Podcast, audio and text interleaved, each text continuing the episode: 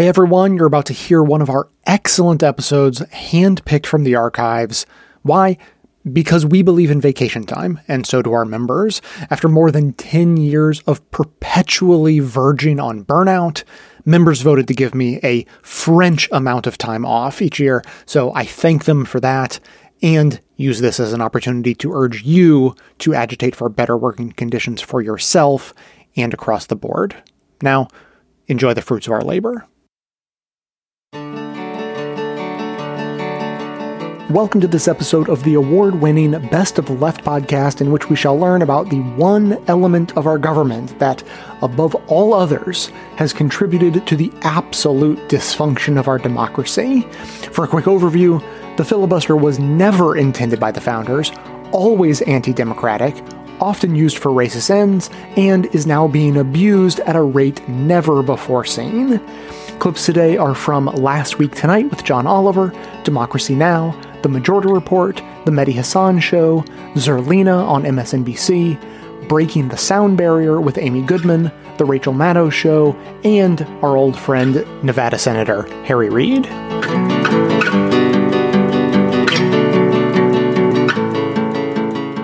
Modern filibuster is nothing like the Jimmy Stewart version. It's become an overused tool of obstruction, and in practical terms, it essentially means that a simple majority of 51 votes isn't nearly enough to pass legislation. If you don't get 60 votes for a bill, it's dead. Which means theoretically, senators from the 21 least populated states, representing just 11% of Americans, could overrule everyone else, which seems pretty extreme. So, to quote everyone who's ever sat in a bathroom stall with a three inch gap in the door, why on earth was it designed this way? well, people, people often claim that it goes back to the founding of the country. It's an argument that runs like this. You may wonder why the Senate has this 60 vote rule when it's a straight majority rule in the House. Well, the answer is that the uh, founders meant it that way. The Senate was designed to be the cooling saucer uh, where the two parties were forced to work together, um, and hence that 60 vote threshold.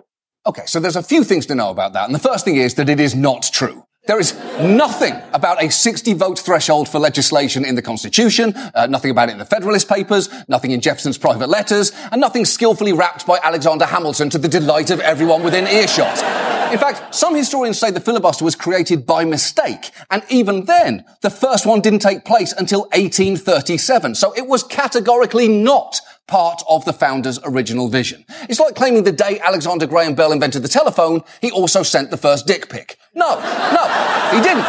That development came much later. Two weeks later. But, but she is actually right about that whole cooling saucer idea. That's a story that comes up constantly, and it goes like this.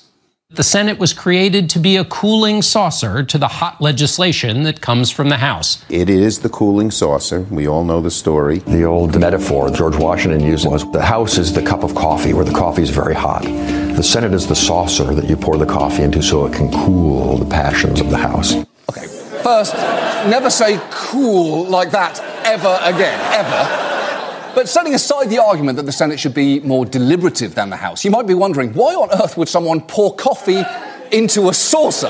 Well, in the 18th century, people apparently did exactly that. They would pour coffee out of their cup into a saucer to let it cool and then drink it directly from that which is clearly ridiculous, and it's honestly something I wish I'd never learned, because Thomas Jefferson seems like a towering historical figure until you imagine him sipping out of a saucer like a fucking cat. But, but it is true that the founders wanted the Senate to be a counterweight to the House. They achieved that, though, by having fewer members who serve longer terms, six years, not two, and until 1913, not having them directly elected by the people. So if keeping the filibuster is not following the founders' wishes, why do we still have it? Well, some argue that it preserves the Senate's ability to be a bastion of debate, as this senator explained in 1952.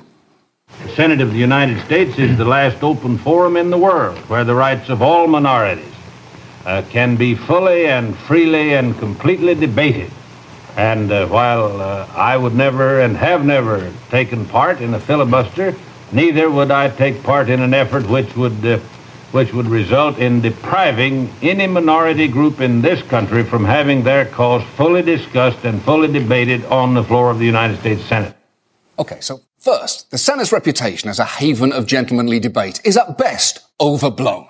In the 1800s, senators pulled pistols on each other, and at one point, a congressman used a metal-topped cane to beat Senator Charles Sumner nearly to death. So, feeling nostalgic for the golden age of the Senate is like feeling nostalgic for 90s indie films, then actually watching Chasing Amy. Because set aside the notion that any lesbian can be magically turned straight if the right guy comes along, what's extra offensive in hindsight is the idea that that guy would be Ben Affleck. But that, that guy also touched on another major argument for the filibuster there, that it protects minority rights. Although it is worth noting that the minority whose rights have historically been protected by the filibuster are the political minority who've often used it to restrict the rights of racial minorities. The Senate's own website calls the filibuster particularly useful to Southern senators who sought to block civil rights legislation, and it was used most notably by Senator Strom Thurmond. Just watch him announce his plans to try and kill the Civil Rights Act of 1964 by subjecting it to endless debate. It will be the aim of our small band of Southern senators to make certain that every facet of this legislation is discussed, considered, and expanded at great length, even indefinitely, if necessary. Exactly. He just gave the game away there. He wanted to debate it indefinitely. His goal wasn't to consider every aspect of the bill. His goal was to kill it. He's like a five-year-old saying, I shall pull the legs off this bug so that every facet of it may be discussed and considered at great length. No, that little psycho just wants to watch a bug die. And Thurmond knew just how obstructive a filibuster could be. In 1957, he stalled another civil rights bill by speaking for a still record 24 hours and 18 minutes straight, while, according to some accounts, he had his aide wait in the cloakroom with a pail so he could relieve himself while still keeping a foot on the Senate floor. And it's almost impressive to take a morally disgusting act and somehow make it physically disgusting too. It's like if Hitler had delivered all his speeches while publicly clipping his toenails. now, now, modern filibusters actually no longer contain the uh, David Blaine-esque feat of endurance element, and that is because in the 70s, in the interests of efficiency, senators agreed to no longer require talking filibusters, you know, in the style of Mr. Smith goes to Washington or Mr. Thurmond goes to the bathroom in a bucket. Instead, now, if you just signal your intent to filibuster and have 41 votes on your side, a bill is doomed.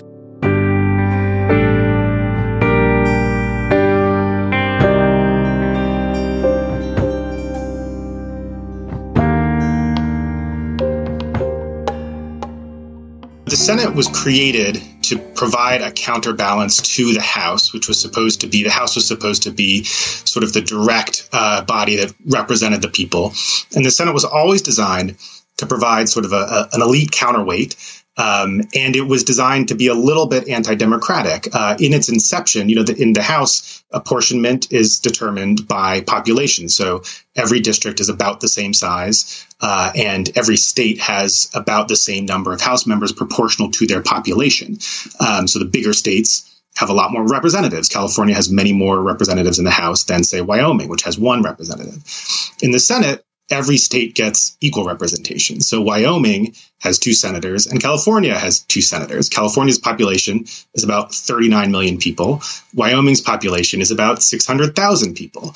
Uh, so by that, uh, uh, proportionate representation, it actually creates uh, a disproportionate uh, voting power. So, so every citizen in Wyoming has uh, many more times the voting power than a citizen in California. Uh, this was something that the, framers were aware of when they created it, uh, but some of them decried it at the time and said this is a big problem. Uh, Madison, who's often cited as the as the chief framer and constructor of the Senate, actually strongly opposed this kind of equal representation. And when I say equal, I mean the same number of senators. Uh, the way it plays out is actually, you know, dramatically unequal representation for the actual voters. Um, Madison at the time uh, said that it would be a great source of, he used the word injustice, to give states equal representation. Uh, at the time that he called this an injustice, the biggest state was Virginia, uh, and it was about 10 times as big as the smallest state, Delaware. Uh, Madison was right that it creates an injustice, but that injustice is several orders of magnitude bigger now than at the time. Uh, you know, Virginia was 10 times the size of Delaware in, in 1789. Today, California is about 70 times the size of, my, of Wyoming. So uh, it is it is an unequal body. 70 uh, the times this- the size. And for people who listen to this globally, each of them, because they're each a state, have two senators, have equal representation in the Senate.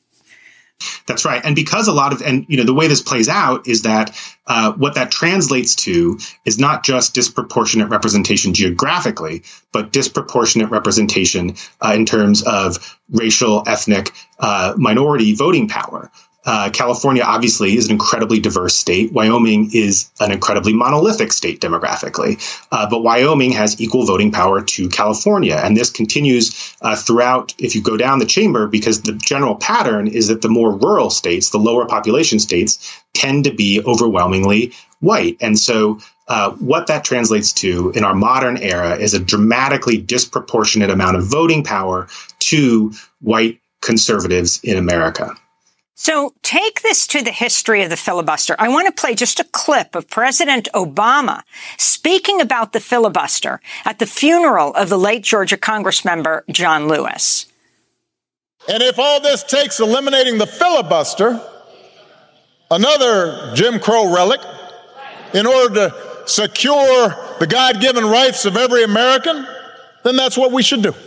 Another Jim Crow relic, says Obama. You take this back, Adam, to slavery. That's right. And Obama is 100% right. He's been consistent on the filibuster. He's always wanted to get rid of it. In his new memoir, he says he wishes he had started his first administration by rallying Democrats to get rid of it so that he could have passed uh, more and bigger things. Um, but yes, he's absolutely right about the history. Uh, the history, um, you know, it's important to, to understand that the framers, for all their uh, you know their own uh, racism and and slaveholding uh, status, um, even they did not want the filibuster to exist. Uh, when they created the Senate, it was uh, an institution that had no filibuster uh, power. Um, it was designed to be a majority rule body. it was um, designed to de- discourage obstruction. Um, they were very clear about this. This wasn't just sort of a, a coincidence or, or, sort of a gray area. Um, the reason they were clear about it was that they created the Constitution in the shadows of the Articles of Confederation. And the widespread view at the time was that the reason the Articles of Confederation failed was that its Congress required a supermajority threshold to pass most major legislation. And so the framers saw that that had been a disaster and they they created a Senate that was majority rule, and they wrote very clearly in the Federalist Papers and their own correspondence and other sources that they believed that a minority, a numerical minority in the Senate should not be given the power to obstruct what the majority wanted to do. By all means, the Senate was supposed to be deliberative. It was supposed to be thoughtful. It was supposed to take things a little slower than the House. But there was a certain point at which debate was considered to have, you know, run its course. And at that point, a majority was allowed to end debate, bring the bill up for a vote, and pass or fail it on a majority vote. What happened was uh, over the course of several decades, after all the framers had passed away, um, others other senators did use you know some obstructive ta- tactics over the uh, early decades, but it was very rare. Um, John C. Calhoun came along, uh, the great nullifier senator from South Carolina, uh, sort of a grandfather of the Confederacy, and he innovated some of the tactics that became known as the modern filibuster. And he did it for the express purpose of increasing the power of the slaveholding class. What he saw at this time, this was around the 1830s and 1840s, was that slaveholders in slave states were becoming steadily outpowered in Congress. And so he knew that if majority rule was allowed to continue, slavery was going to end. And he needed, he felt a, a, a very compelling desire uh, from his perspective to increase their power in the Senate. And so what he did was innovate what we would describe as the modern talking filibuster, the sort of Jimmy Stewart style, um, holding the floor, uh, joining with allies to delay a bill that he opposed, and at the same time doing it all in the service of this lofty principle of minority rights. Uh, and what he, uh, the minority that he sought to protect, uh, was not a vulnerable population by any means. It was the planter class, the slaveholders, uh, and so that was the origin of this of this uh, essential principle of minority rights being tied to the filibuster. It was a desire to protect not a vulnerable minority, but the minority of the planter class against the march of progress that Calhoun thought would progress uh, under a majority rule system. So take that to today and this battle over the filibuster in the Senate, the trajectory you see from slavery to Jim Crow to the new Biden administration and the Democratic majority and what they're trying to do, whether we're sure. talking about COVID relief um, or uh, talking, for example, about impeachment.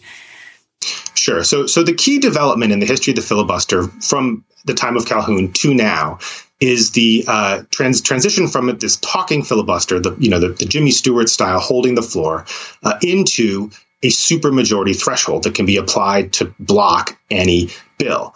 Uh, and just to underscore, you know, for the first 200 years of its existence or so, uh, the Senate was majority rule. Uh, even as the filibuster started to develop in Calhoun's time, all that senators could do was delay a bill. They had they had to talk on the floor, and eventually they had to give up.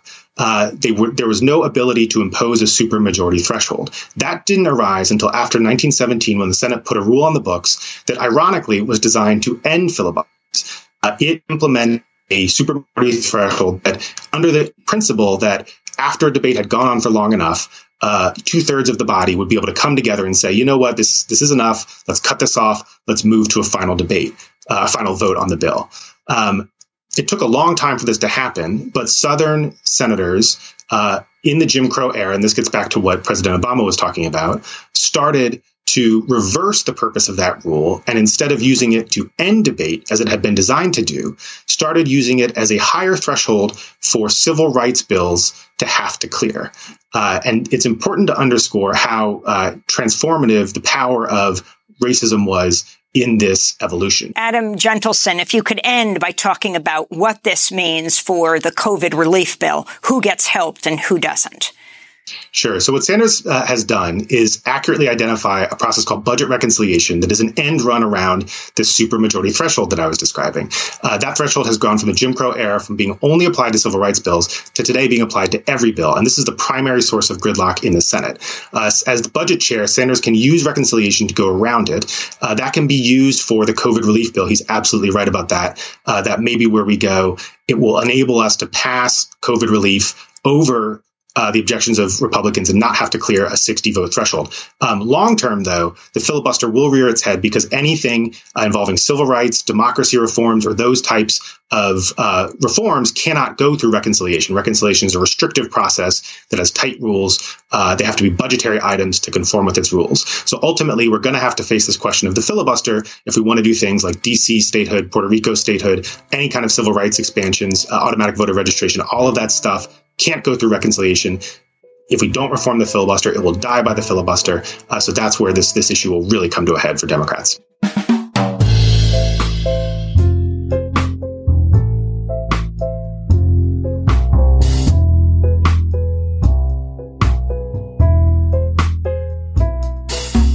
We, you know, mentioned early uh, up front here that um, uh, that that gun control has uh, has moved to the forefront again of the national conversation. Um, the reason why it is unlikely to pass, uh, or at one of them, but the probably one of the biggest ones, at least, before you can even have a conversation, is uh, because of the filibuster. And uh, yesterday, uh, Mitch McConnell uh, reiterated his threat to Democrats if they, and we should make it clear, the filibuster is gone for judicial nominees, both Supreme Court and federal judicial. Those were two different steps. The filibuster is gone for nominees um, of cabinet secretary, of Senate, of, of positions in the administration requiring Senate confirmation. That's gone. All those things have been rolled back by Democrats and Republicans over the past uh, 10 or so years, essentially because Republicans were so relentless in obstruction. Uh, and now Mitch McConnell, you'll remember Mitch McConnell is the one who prevented a, a Supreme Court um, nominee from getting a hearing because it was only a year out from an election, is claiming that if the Democrats get rid of the filibuster for legislation, he's going to go scorched earth. And I, I think in part, I think there's a strategy of why he came out and said this blatantly false assertion uh, about the filibuster yesterday. Uh, this is Mitch McConnell on Capitol Hill. Senate floor, you argue the filibuster is not rooted in racism. Historians differ on this. Are you concerned about the perception? If it is used against advancing voting rights, certainly the public perception is that Republicans are going to use this tool to make it harder for black people to vote. Yeah, actually, historians do not agree. It has no racial history at all. None. So there's no dispute among historians uh, about that. I make no apologies for opposing this bill. You've heard Senator Blunt outline the various flaws involved in it. Uh, this is all about a power grab. If it were related to civil rights, why were the Democrats using the tool last year and the year before that and the last six years? Why is it all of a sudden a civil rights issue when it wasn't for them as recently as last year.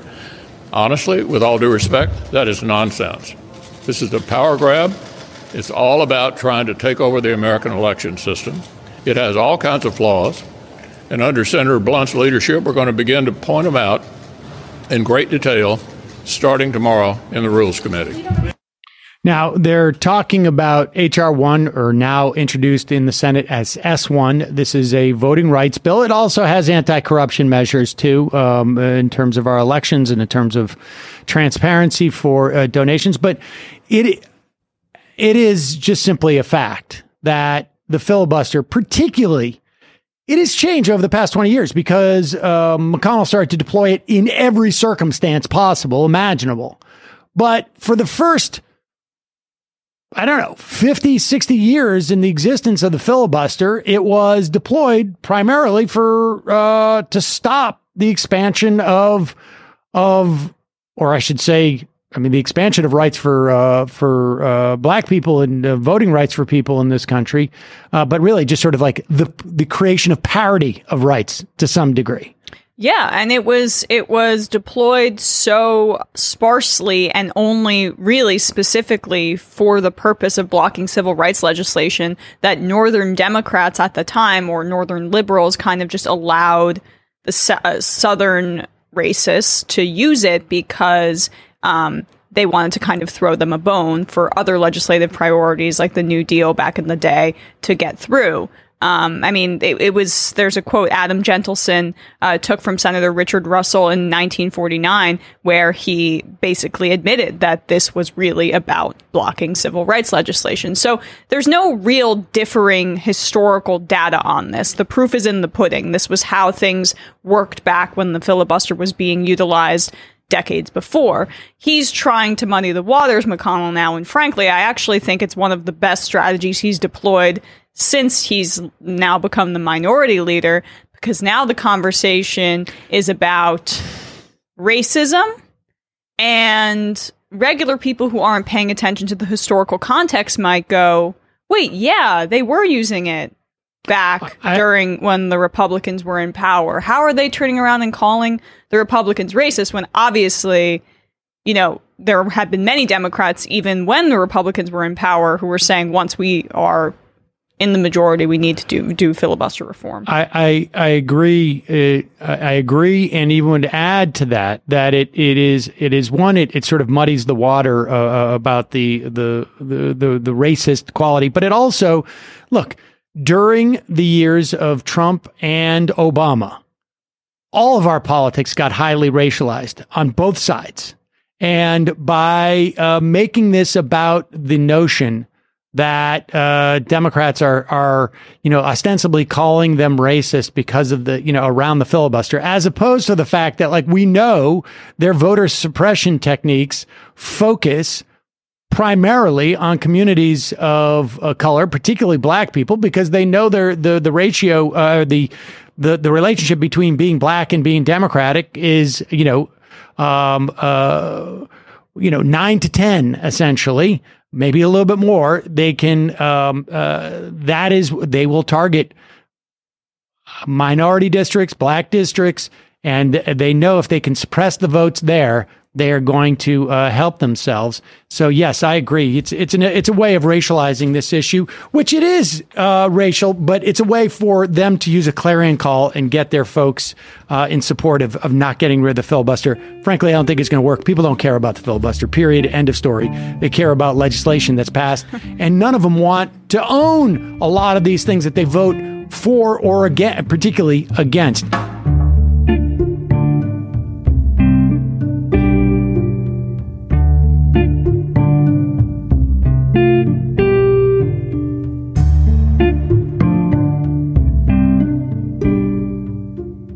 Mitch McConnell spoke in the Senate this afternoon. Have a listen to what he said. 20 years ago, there was no talk, none whatsoever, of tearing down longstanding minority rights on legislation. The legislative filibuster is a crucial part of the Senate. Leading Democrats like President Biden himself have long defended it.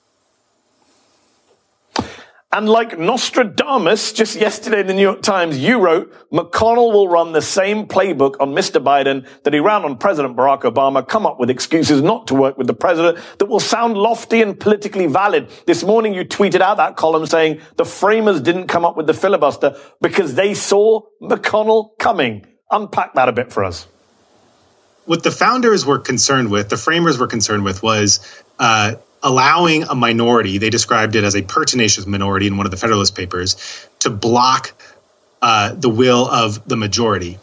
Um, they were preoccupied with this because they had just seen what happened when you allow a minority to block a majority. Uh, you know, as you know, we're taught in school. Uh, uh the founders were writing the Constitution after the failure of the Articles of Confederation. And the reason the Articles of Confederation failed was but because it required the Continental Congress to have a supermajority threshold for most major legislation. And so the framers had direct firsthand experience with what a government looks like when you require a supermajority threshold.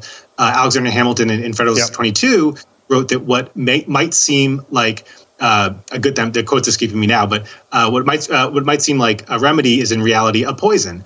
Um, you know, there's this intuitive sense that a supermajority threshold uh, will will facilitate bipartisan cooperation.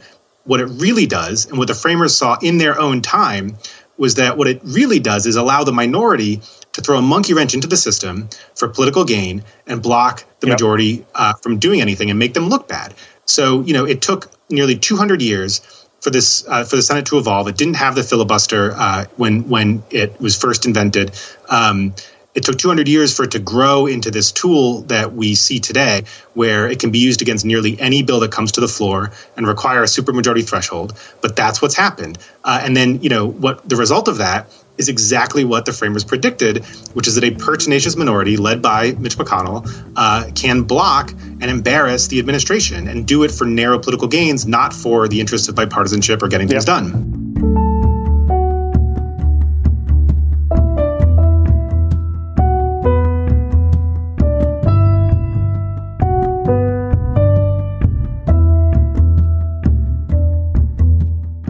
Used to be senators actually had to stand up and speak on the floor and speak if they wanted to hold up legislation. That meant setting up cots in their offices for long nights of debate. There you see Mitch McConnell doing just that during a filibuster against campaign spending reform back in 1988 when I was seven.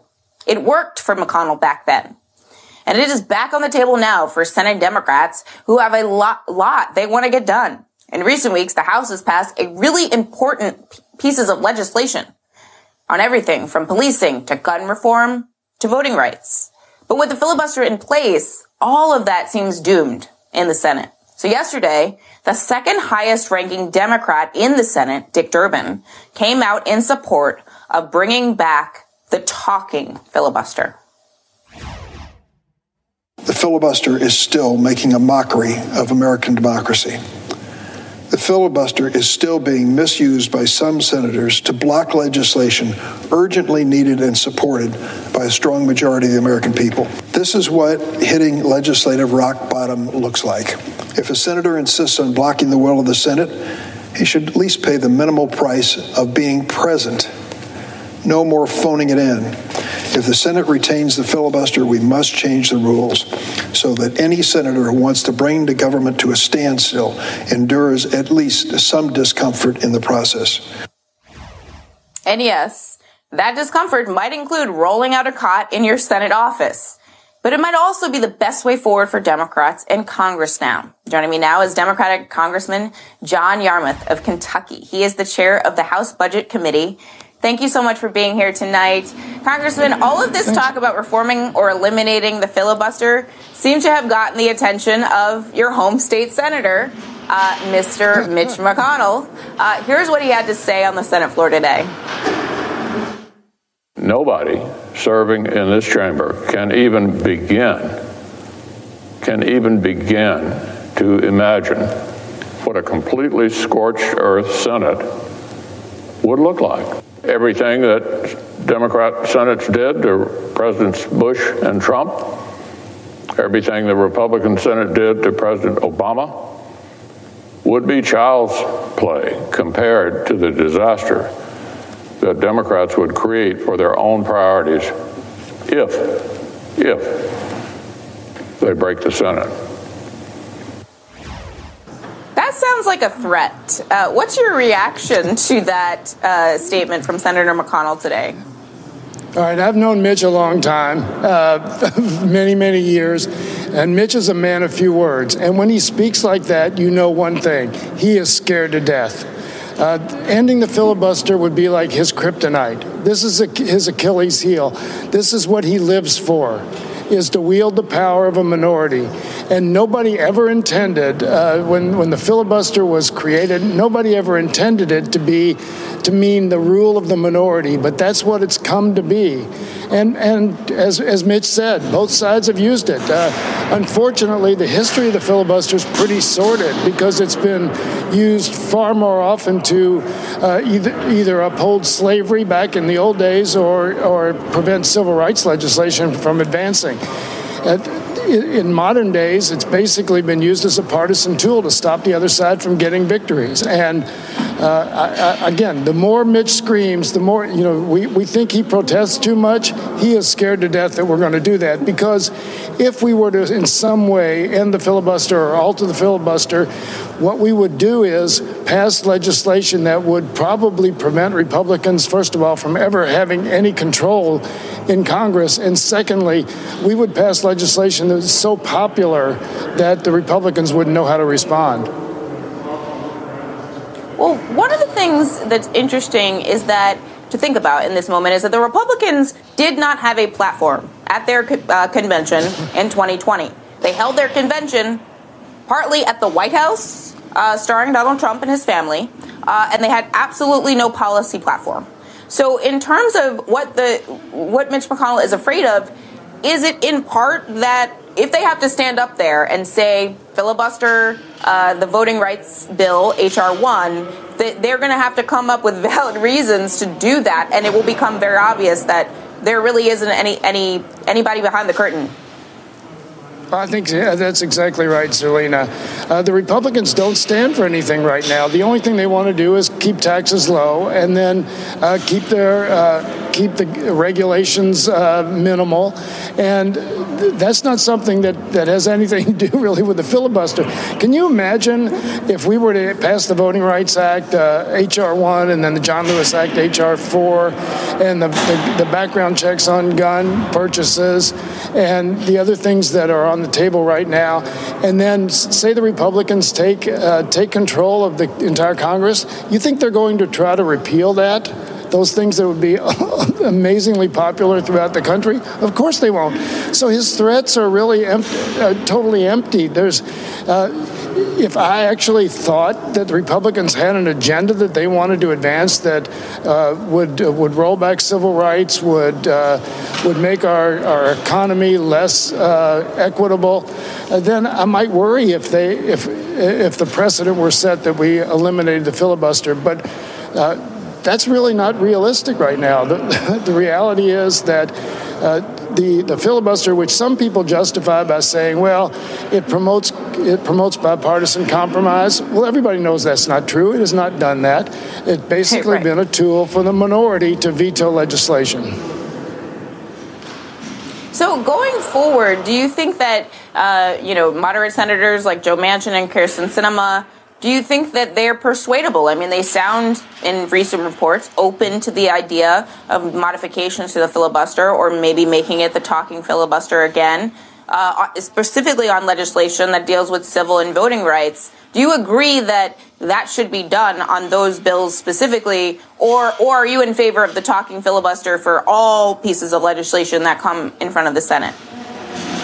You know, I, I'm I, I'm totally in favor of abolishing the filibuster, but that's not going to happen. I think there probably aren't enough Democratic votes to do that.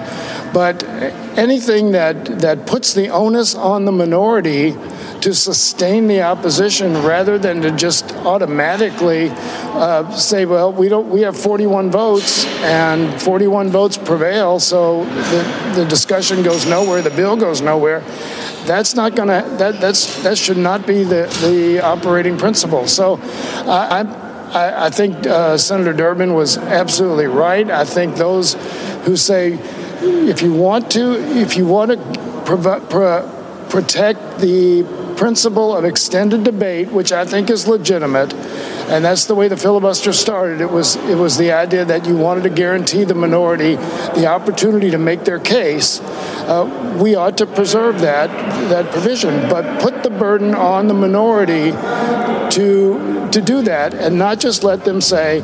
We, you don't have 60 votes, therefore, the, therefore the minority prevails, and that's where we are right now.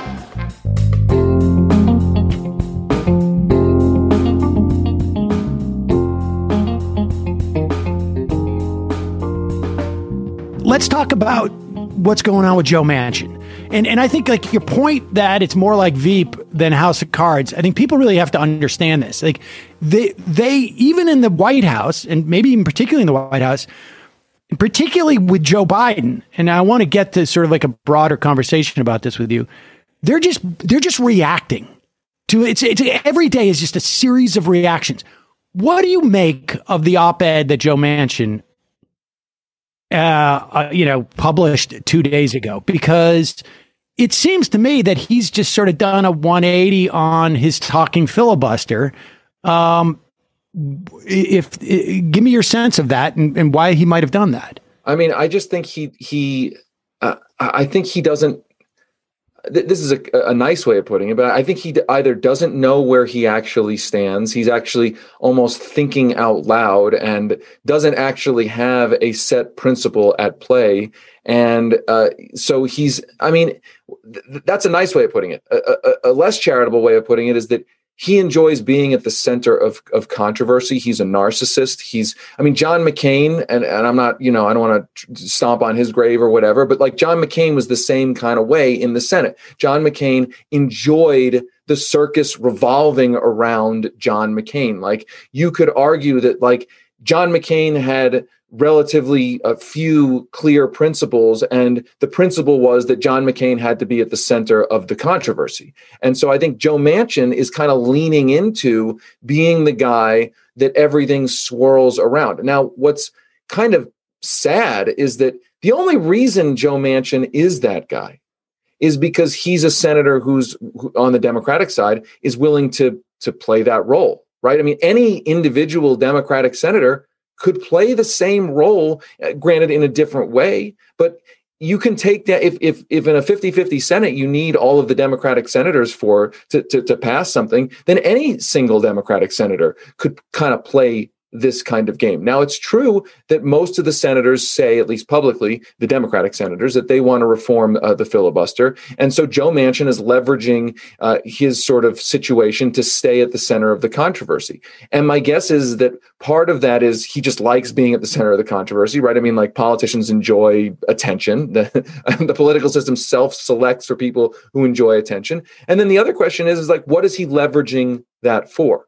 What what actual power is he leveraging that for? And you know, we at the at the Daily Poster, for instance, we reported on the on the tax bill uh, a related uh, situation. You know, why is he suddenly uh, saying he doesn't want uh, the Biden proposed 28% corporate tax rate. Like, what is that really about? He he only now he's sort of saying first he was like, I, we we you know originally he said I want an infrastructure bill and I'm for raising the corporate tax rate, but now 28% is apparently some problem for him. He wants it at 25%, which seems unbelievably arbitrary, like the difference between 25% and 28%. So what's that really about? And that's when we reported and we followed the money that he's gotten a significant amount of campaign cash from a, a, a, particular industry that bet big on the corporate tax rate.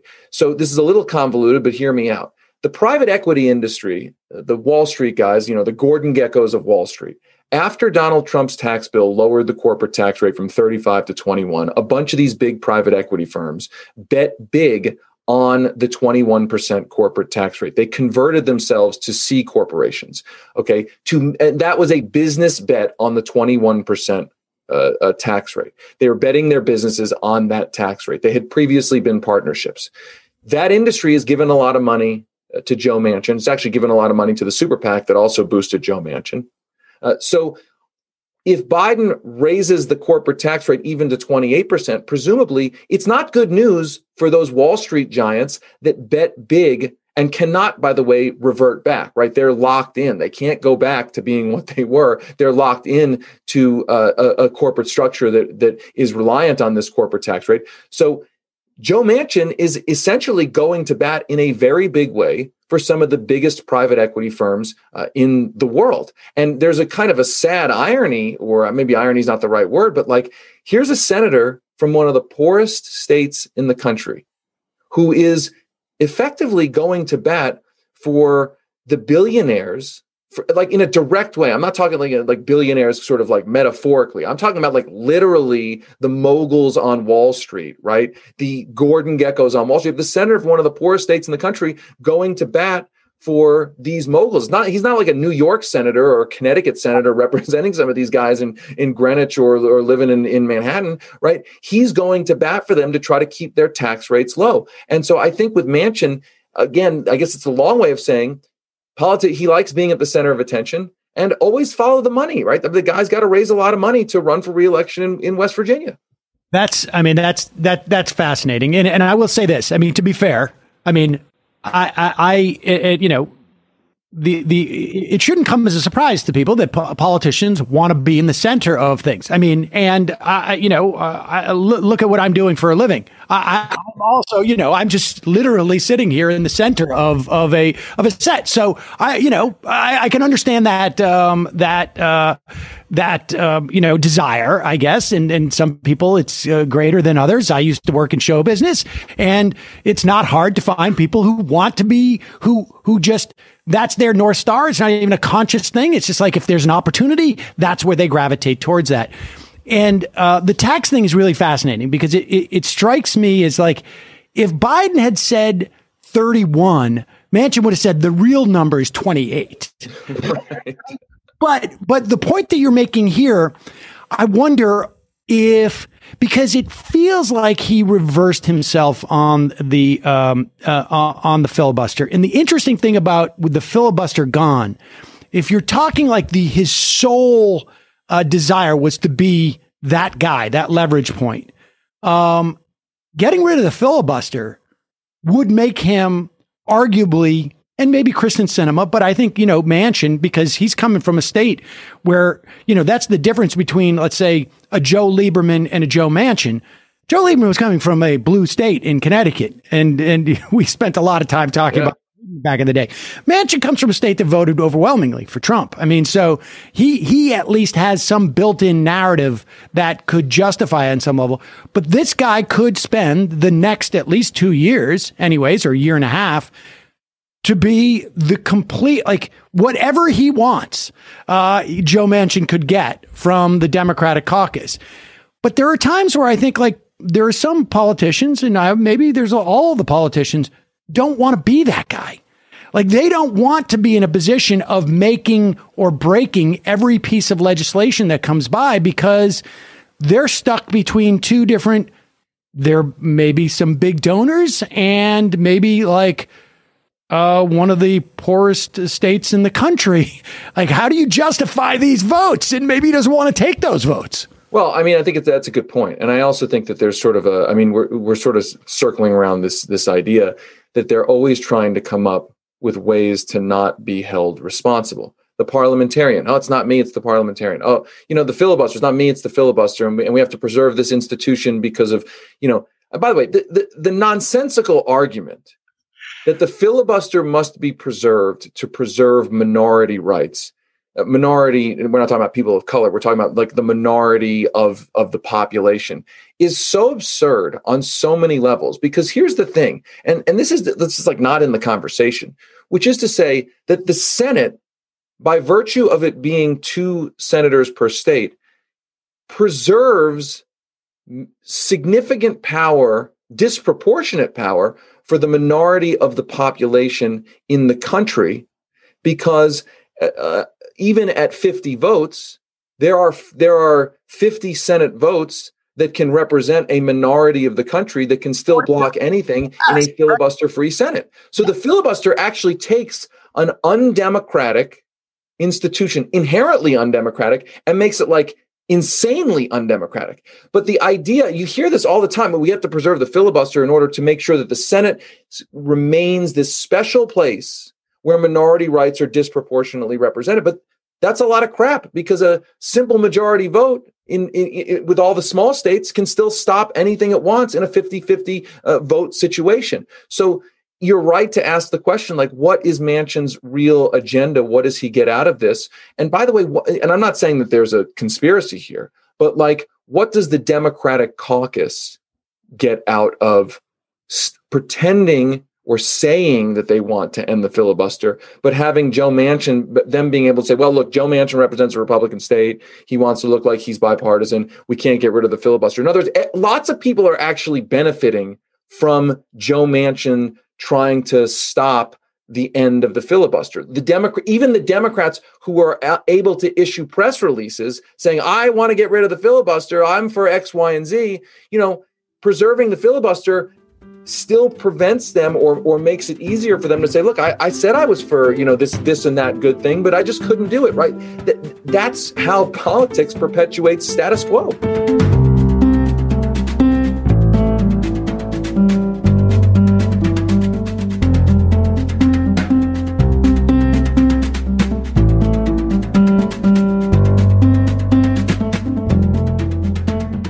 Now that you're informed and angry, here's what you can do about it. Today's activism is to support the No Excuses PAC and West Virginia Can't Wait.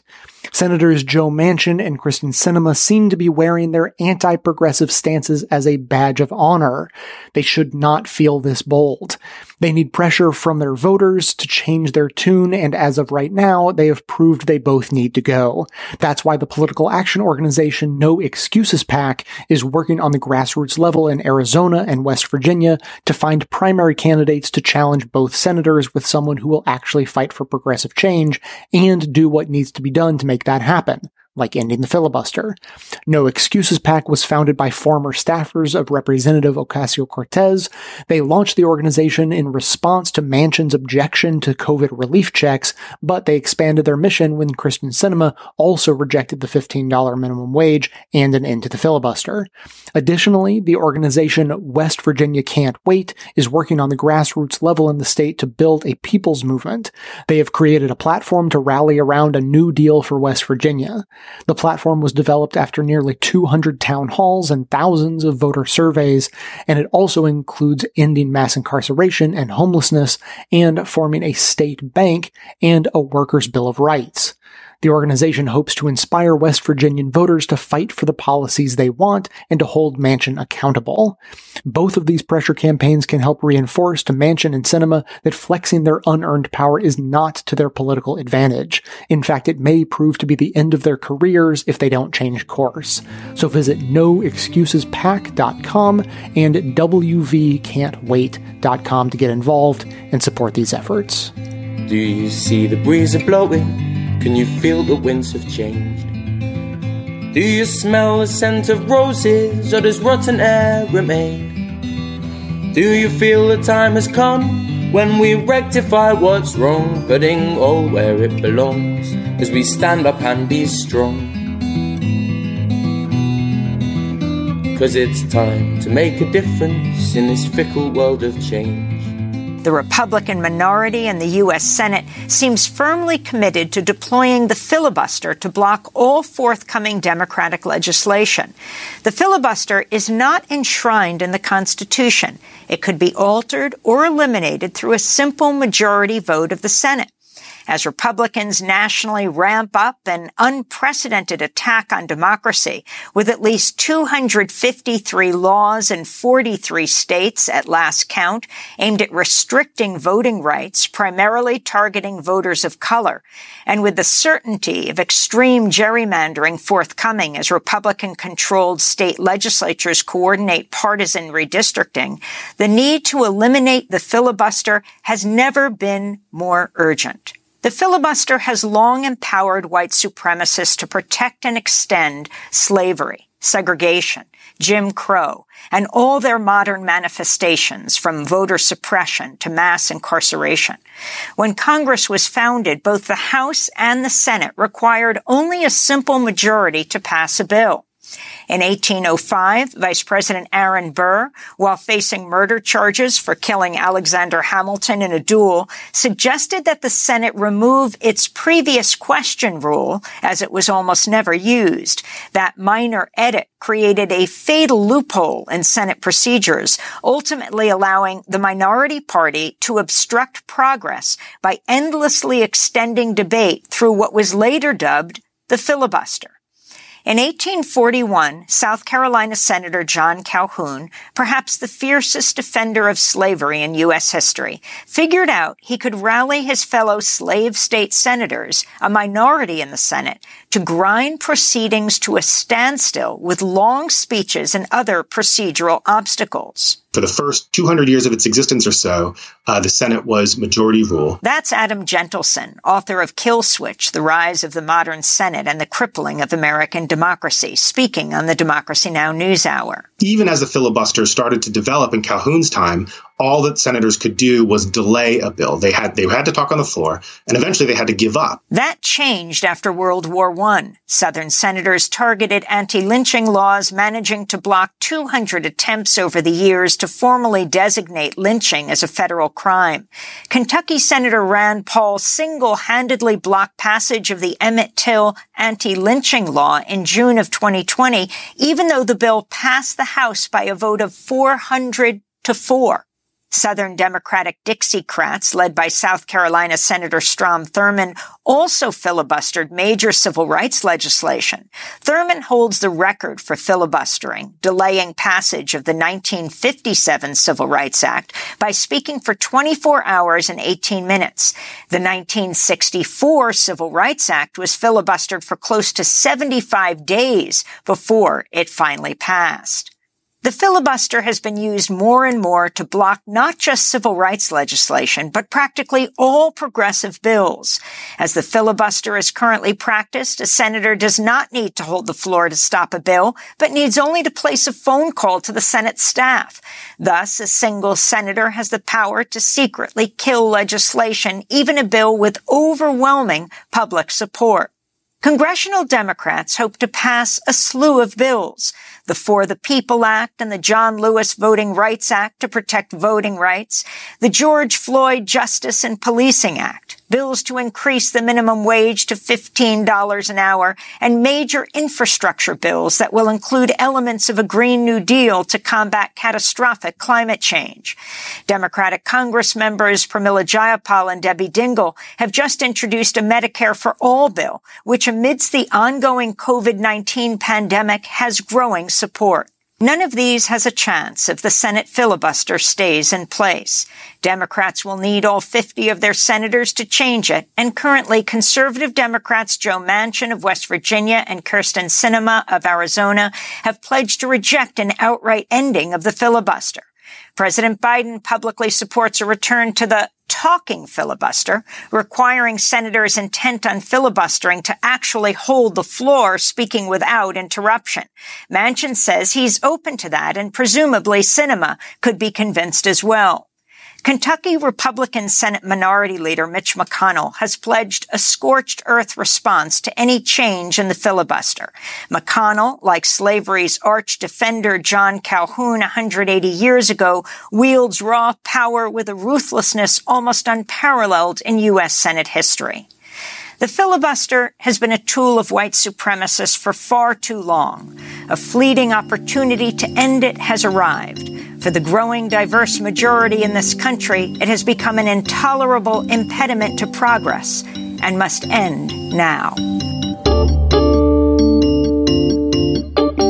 Hey, members, we have reached that magic moment again where everyone else is getting kicked all the way to the end of the show, whereas you have more bonus content to enjoy. So, as always, thanks for your support. One of the things that we're also expecting is an infrastructure bill. And infrastructure is one of those things that, in theory, Republicans and Democrats agree on.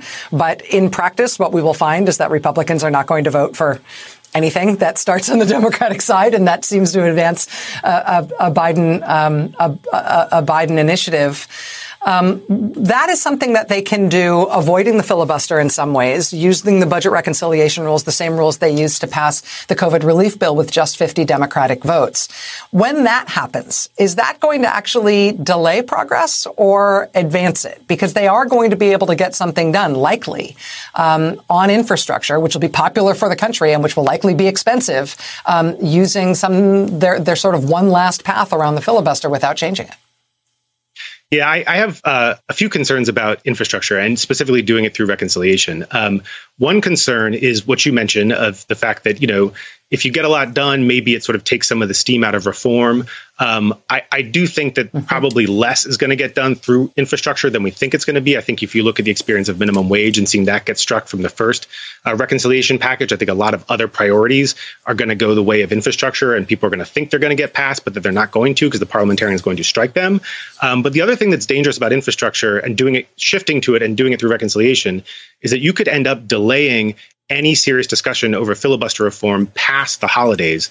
Uh, infrastructure, once you engage in it, will probably take you through the summer, potentially past Labor Day, uh, and you could quickly find yourself up against Thanksgiving before we're having a serious conversation about getting the filibuster reformed so that we can pass things like voting rights. So I think it would be wise for senators as we go through these next few weeks uh, infrastructure won't be ready to be moved through reconciliation for a few more weeks. So there's going to be a period here where things will be coming up on the floor. I think it would be wise for senators to start thinking very seriously about whether or not we should just go ahead and do the reform now, because what are we waiting for? Uh, we don't need any further mm. proof that Republicans are going to obstruct, assuming that they do obstruct these things. Uh, and you might as well just get it done and spend the next year and a half passing popular things uh, that are good for America and that you can run on in 2022. And that would allow all sorts of people to vote without undue interference uh, in the next election in 2022 if they can save voting rights that way.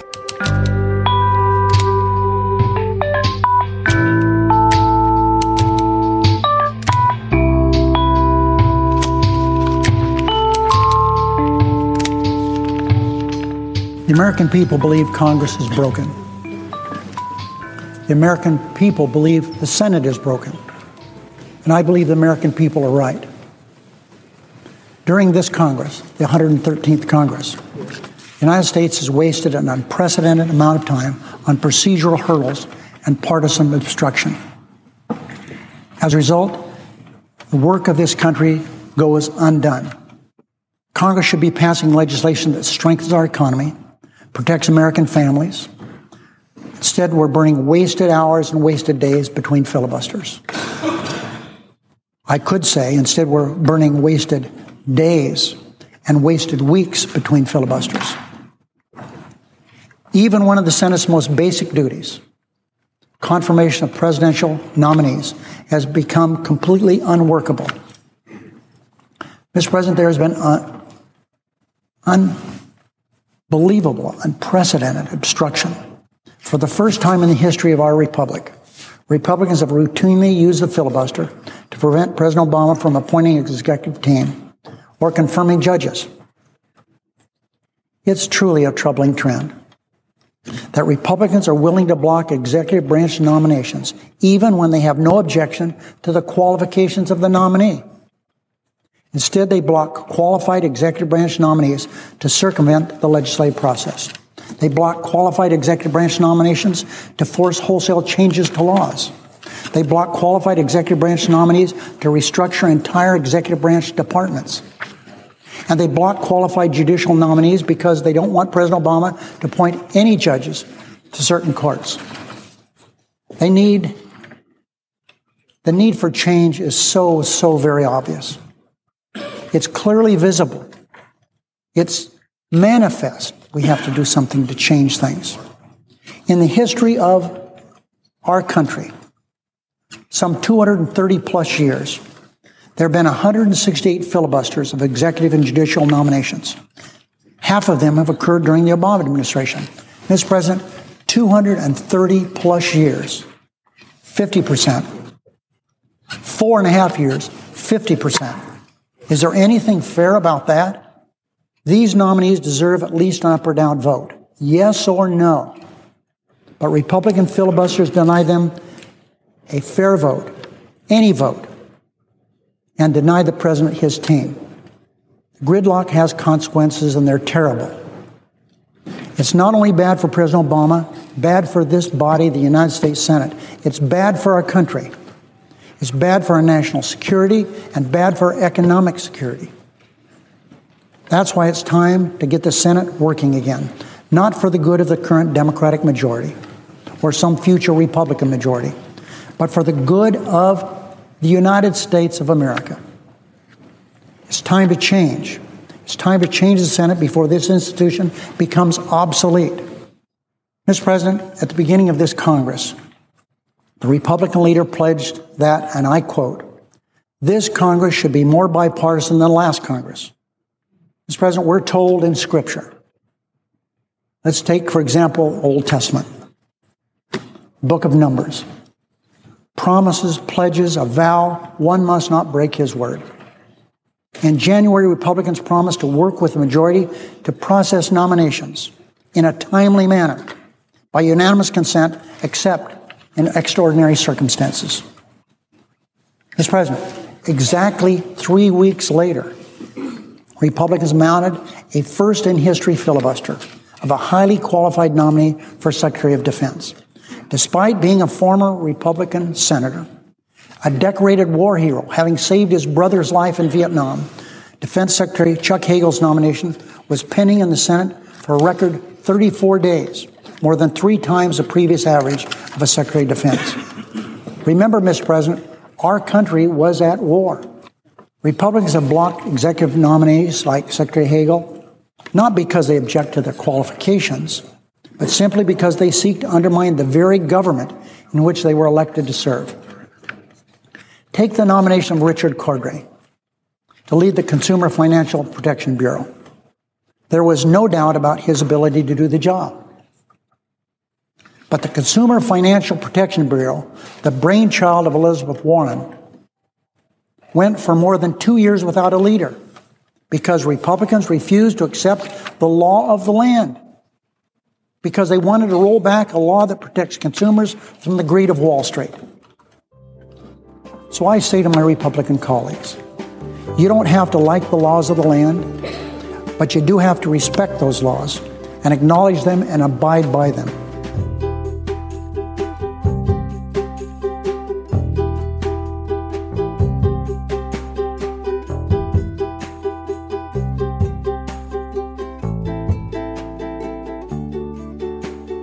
From your perspective of having worked in um, uh, in, in, some of those uh, Senate offices, and, and congressional offices, and, and, frankly, governor offices as well, if I remember correctly, how much how much of that is the uh, like how much of that plays into this, right? Like that notion of like uh, I come from a blue state. There's an expectation that I would be to get rid of the filibuster, and I'm not, I have nobody in mind uh, here. Maybe Chuck Schumer but uh, but I have nobody in mind. But uh, but uh, and I come from a blue state. I've got to. There's much. There's so much pressure on me to be um, to come out for that. Uh, Joe's doing me a solid here. And down the road, I'll do Joe a solid.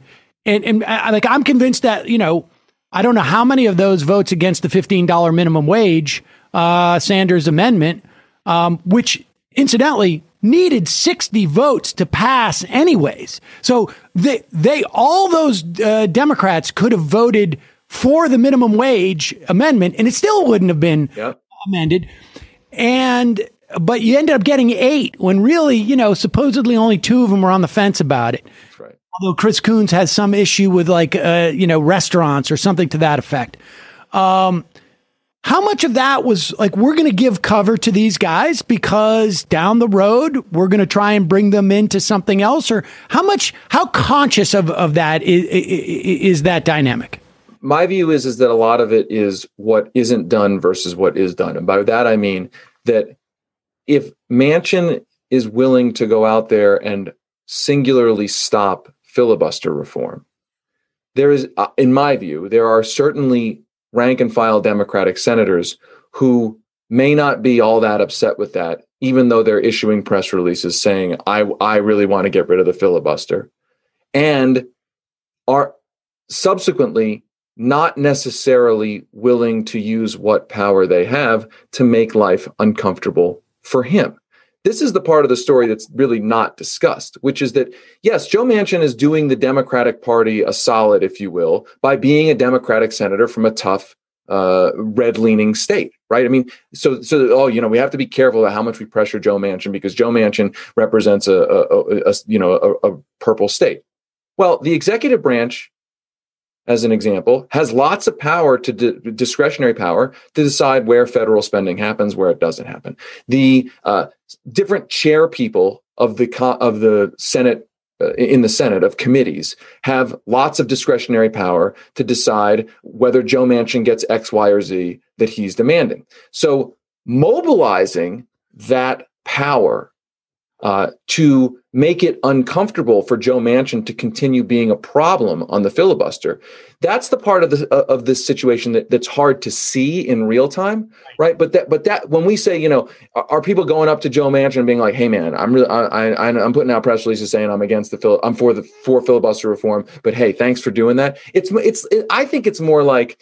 Joe Manchin's going out there making filibuster reform impossible, and there's a bunch of Democrats who are like, maybe in their own minds they're like look i'm th- th- i don't actually have a problem with what he's doing. He's like doing me a solid here. And so like i'm not gonna like if i'm chairman of some committee the appropriations committee i'm not gonna like mess with his his appropriation that he wants in west virginia. I'm not gonna like bring pressure to bear on him to actually move. And that goes all the way up to the white house right? I mean when we talked about the minimum wage uh, situation one of the things that we were writing about at the time was that any Democratic senator or, or any group of House members in a narrowly divided House could have said, listen, we're not supporting the American Rescue Plan unless it has a $15 minimum wage in here. Uh, we're going to be sort of an anti Manchin, right? And the reason to do that is not to take down the bill. The, because it was a must pass bill. I don't believe it would have been taken down. The reason to do that is to actually mobilize the White House to use its power to create a deal to bring pressure on the other side of the party that you you need to actually mobilize the tools of pressure. Joe biden as an example i'm sure was like thrilled that he didn't have to actually really get off the sidelines on the $15 minimum wage really get into the into the muck of like okay i got the progressives over here going to take down my bill if it has 15 Manchin's like saying he's going to mess with the bill if it if it has any minimum wage increase. I got to actually mobilize the tools of the White House to create an actual deal that puts something in here. I'm sure Biden was like, "This is sweet. Like the progressives aren't threatening to take down the bill. I can just deal with Joe over here. I don't really. I, I don't have to like get into the mess of this." And and that's the way it's going to be until there is actually a a need for the White House to actually mobilize those powers to actually push Joe Manchin. Now, will will will it have hundred percent success? Like, will it definitely move? Because you hear all the oh, you know, even if the White House tried to, th- this whole idea the president's powerless now. You know, like oh, we hear for four years Donald Trump's the most powerful person in the world. Now uh, Joe Biden has no power. He can't do anything. He can't move. He can't move. It's that's a lot of garbage. Will it audit? Will it be successful hundred percent of the time? No. How Could it be successful sometimes? Yes.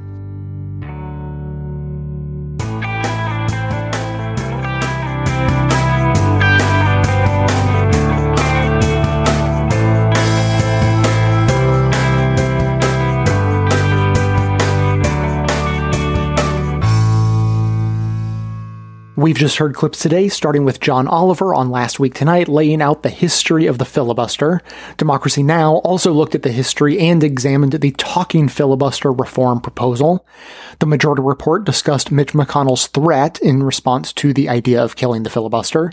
The Mehdi Hasan show compared the failed Articles of Confederation to the Senate under minority rule. It was pointed out on Zerlina that killing the filibuster is an existential threat to the current GOP because the Democrats would pass such sweeping and popular legislation that Republicans would have a hard time recovering. The Majority Report spoke with David Sirota about Joe Manchin's real motivations, and Amy Goodman on breaking the sound barrier made the final case to end the filibuster. That's what everyone heard, but members also heard bonus clips from The Rachel Maddow Show, which looked at the potential infrastructure legislation coming down the pike and its effects on the filibuster debate. There was a blast from the past with Nevada Senator Harry Reid from way back in 2013 calling for an end to the filibuster, and the Majority Report followed up with more thoughts on Joe Manchin and other Democrats who benefit personally from the existence of the filibuster, even though they claim to be against it, because it allows them to avoid many uncomfortable votes that may make their donors upset. For non-members, those bonus clips are linked in the show notes and are part of the transcript for today's episode, so you can still find them if you make the effort. But to hear that and all of our bonus content delivered seamlessly into your podcast feed, sign up to support the show at bestofleft.com slash support or request a financial hardship membership because we don't make a lack of funds a barrier to hearing more information. Every request is granted, no questions asked. And now, we'll hear from you.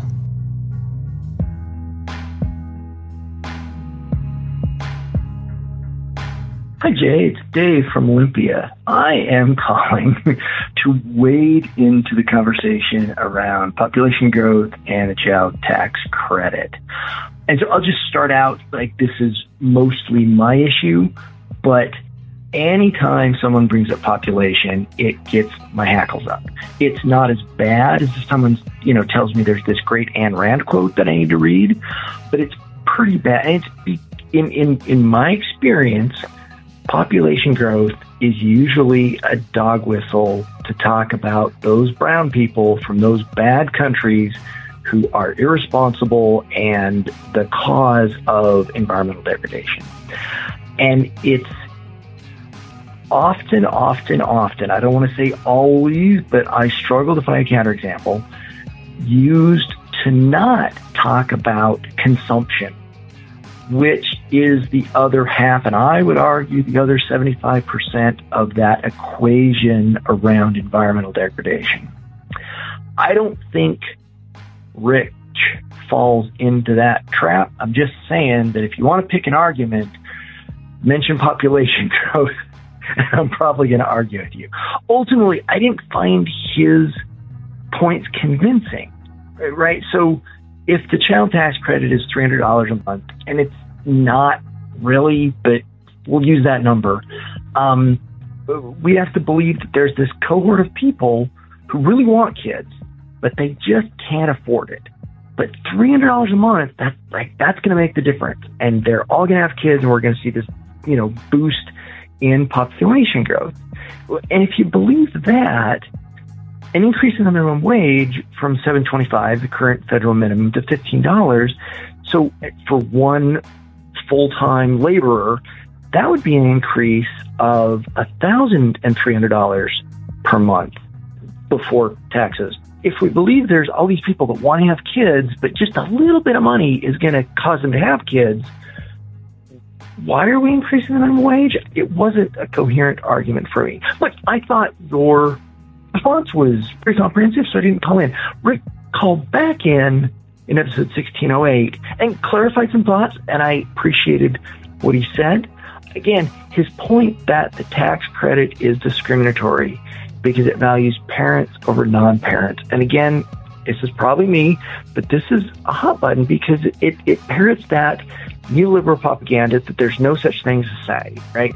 If we were all truly individuals and there weren't any network effects, like maybe there's a point there that this would be valuing parents over non parents. But we do live in a society, right? There are real benefits for non parents to have children be well cared for. And it's not just the moral win of not damning children to poverty. Giving the next generation health care, proper nutrition, quality daycare, it's going to set them up for success. They're going to be more likely to live out their potential and they're going to be less likely to suffer poor health outcomes that are socially expensive.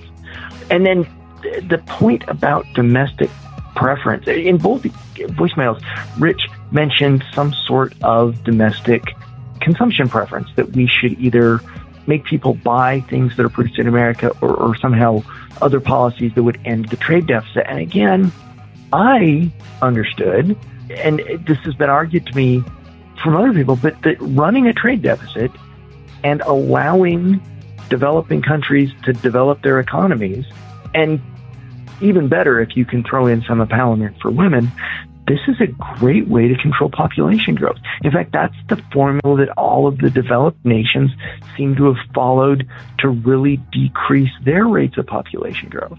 So I'm not sure what the domestic preference legislation, how that weighs in, but again, I'm not sure how that relates to the child tax credit.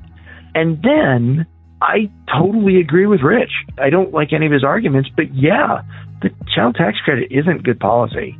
I don't like it. I think a universal basic income or an increase in minimum wage or universal jobs guarantee, these would all be better policy choices.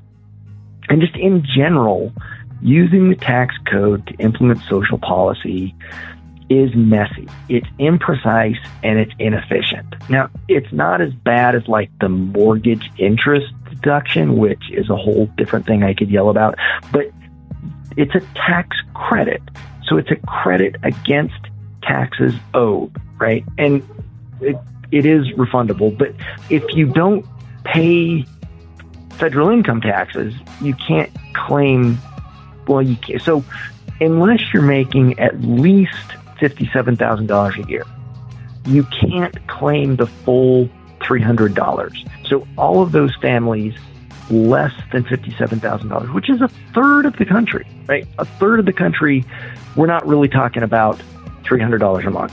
We're talking about some smaller number. And if your kids are over six, it's $250 a month per child. But it is a refundable credit. So I guess partial points there. Uh, so if your income was only $25,000 and you didn't pay any federal income taxes, you'd still be able to get $116 a month in child tax credit payments.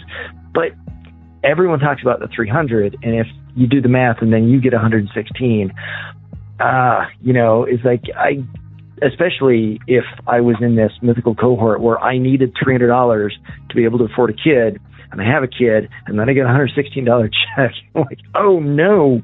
And that dwindles down to nothing at an income of $2,500. And if you don't have an income, obviously there's no tax credit whatsoever. And again, that's not an insignificant number of people, right? So less than 25,000, between 25 and 12, which are the folks that are going to get about $116, that's 9% of the country. And less than 12,000 income, that's still 8% of the country are going to get proportionally less than 116 down to nothing. So this is a middle to upper class benefit, right? If you're making $100,000, $200,000, this is just great. This is fantastic. But if we're talking about the people that need the help the most, ah, the child tax credit just isn't that policy that's going to do that, where a raise to the minimum wage, a universal basic income, a jobs guarantee, those all would directly target the blight of poverty. It would it would actually do something good about that. So, boy, Rich, I totally 100% agree with you. I think your reasons are a little screwy, but I'm on board. Let's not do the tax credit. Let's do something universal. Jay, Amanda, everyone, stay awesome. Thank you.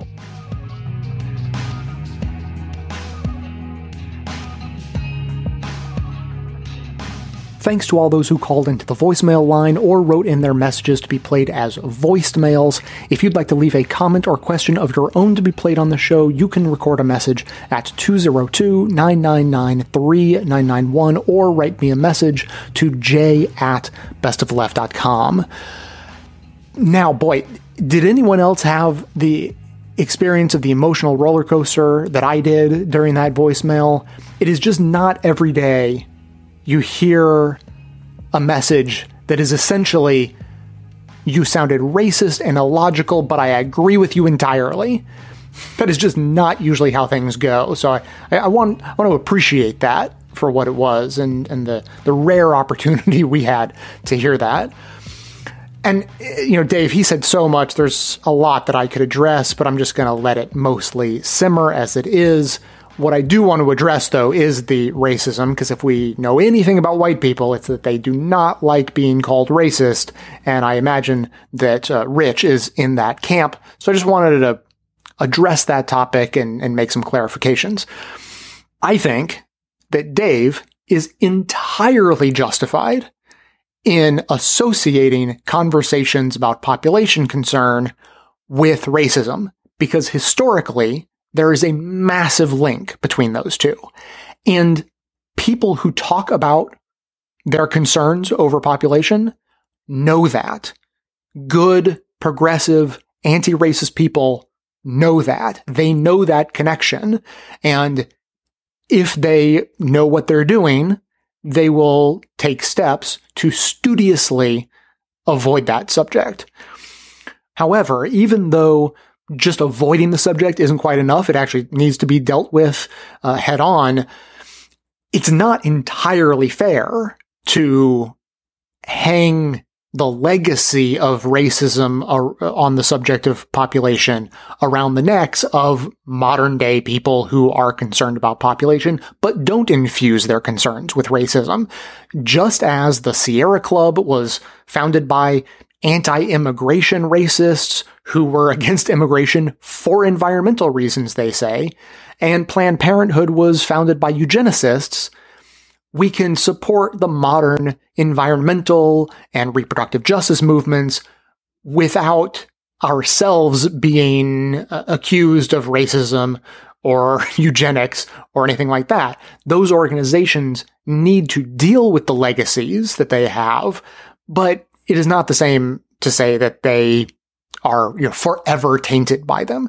Same goes with the discussion on population if your concerns are genuine and global and not at all related to race, then there's nothing wrong with that. But the reality is, if you hear someone, as Dave did, who is concerned with population, get your racism radar ready. Because there's a really decent chance that you're about to hear some racism. So get ready for it. Maybe you'll hear it, maybe you won't. And if you yourself are concerned with population, do as they did on Saturday Night Live when addressing the Aziz Ansari story a few years back. Careful. Well, let's come to this. I'll go first. Are you sure you want to do this? Yes, yes. I will speak on the topic of Aziz Ansari. I think. Careful. Yeah.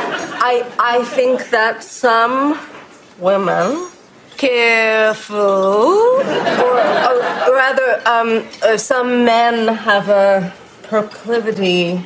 Careful. Help me. So, for Rich and anyone else in that camp concerned with population growth, that's fine. Just know that you're handling radioactive material and you should use protective equipment. That's all we're saying. As always, keep the comments coming in at 202-999-3991 or by emailing me to j at bestofleft.com. That is going to be it for today. Thanks to everyone for listening. Thanks to Dion Clark and Aaron Clayton for their research work for the show. Thanks to the monosyllabic transcriptionist trio, Ben, Dan, and Ken for their volunteer work helping put our transcripts together. Thanks to Amanda Hoffman for all of her work on our social media outlets, activism segments, graphic design, webmastering, and occasional bonus show co hosting. And thanks, of course, to those who support the show by becoming a member or purchasing gift memberships at bestoftheleft.com slash support, as that is absolutely how the program survives. And now everyone can earn rewards and support the show just by telling everyone you know about it using our Referromatic program at bestoftheleft.com slash refer. For details on the show itself, including links to all of the sources and music used in this and every episode, all that information can always be found in the show notes on the blog and likely right on the device you're using to listen. So, coming to you from far outside the conventional wisdom of Washington, D.C., my name is Jay, and this has been the Best of the Left podcast coming to you twice weekly, thanks entirely to the members and donors to the show from bestoftheleft.com.